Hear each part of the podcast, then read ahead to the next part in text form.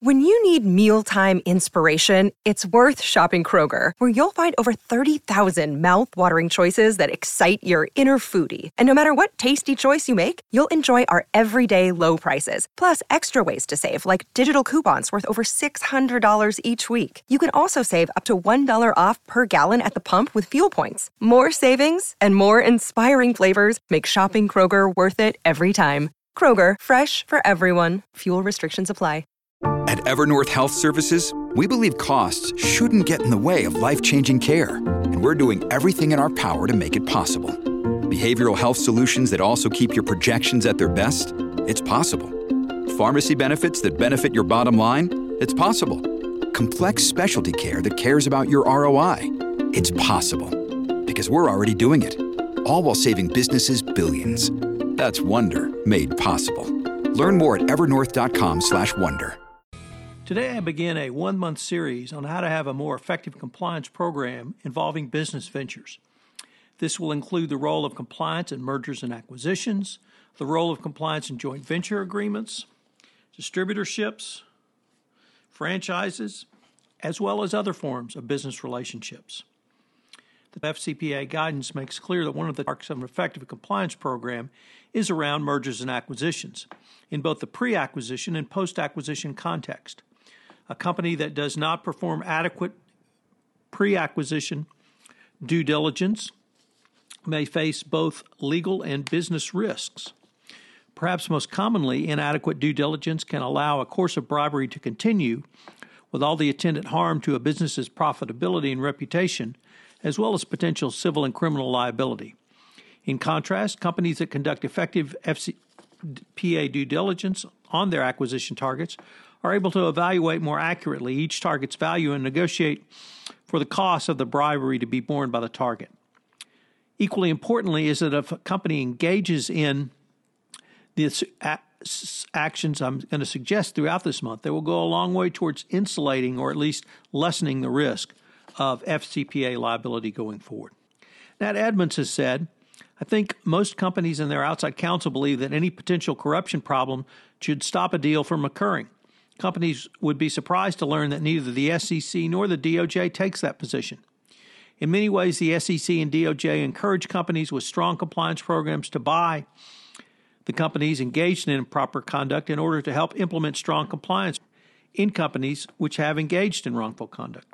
What companies must do and what outside counsel should advise them to do is have a realistic perspective of what effect that corruption or potential improper payment has on the value of the deal itself. Because of the concern that any corruption would stop the deal or implicate the buyers, many times companies don't look as thoroughly as they should at potential corruption.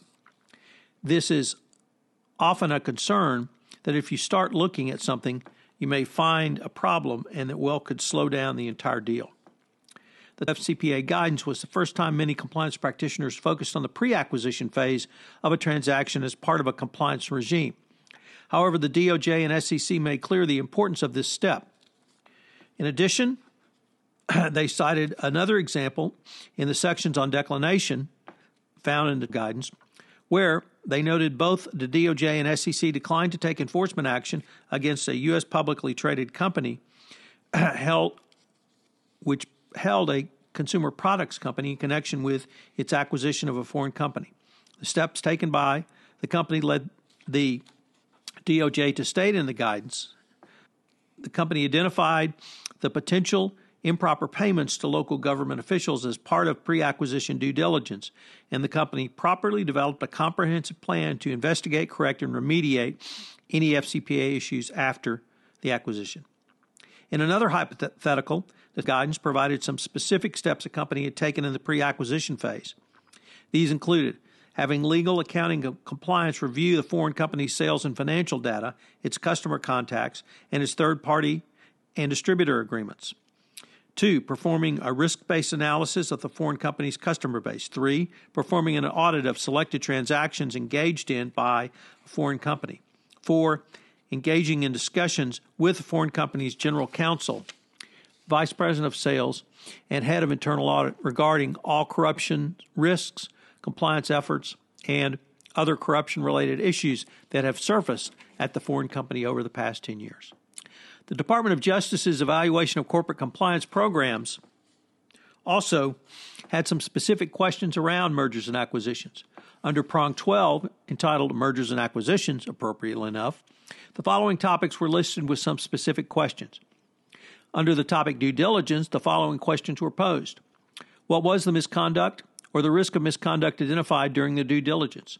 Who conducted the risk review for the acquired merged entities and how was it done? What was the M&A due diligence process generally? Under the topic integration in the M&A process, the following questions was posed. How has the compliance function been integrated into the merger, acquisition, and integration process? Finally, in the area of process connecting due diligence to implementation, the following questions were posed. What has the company's what has been the company's process for tracking and remediating misconduct or misconduct risks identified during the due diligence process?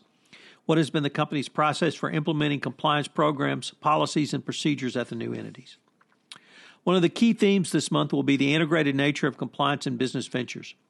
Whether the compliance work is seen in the mergers and acquisition context, joint venture context, or one of the myriad of other business relationships of the current business world, there is an approach that a chief compliance officer or compliance professional should take to assess the risk, monitor the risk, and then manage the risk with continued monitoring with a feedback of data and information into your risk management strategy. So, what are today's three key takeaways?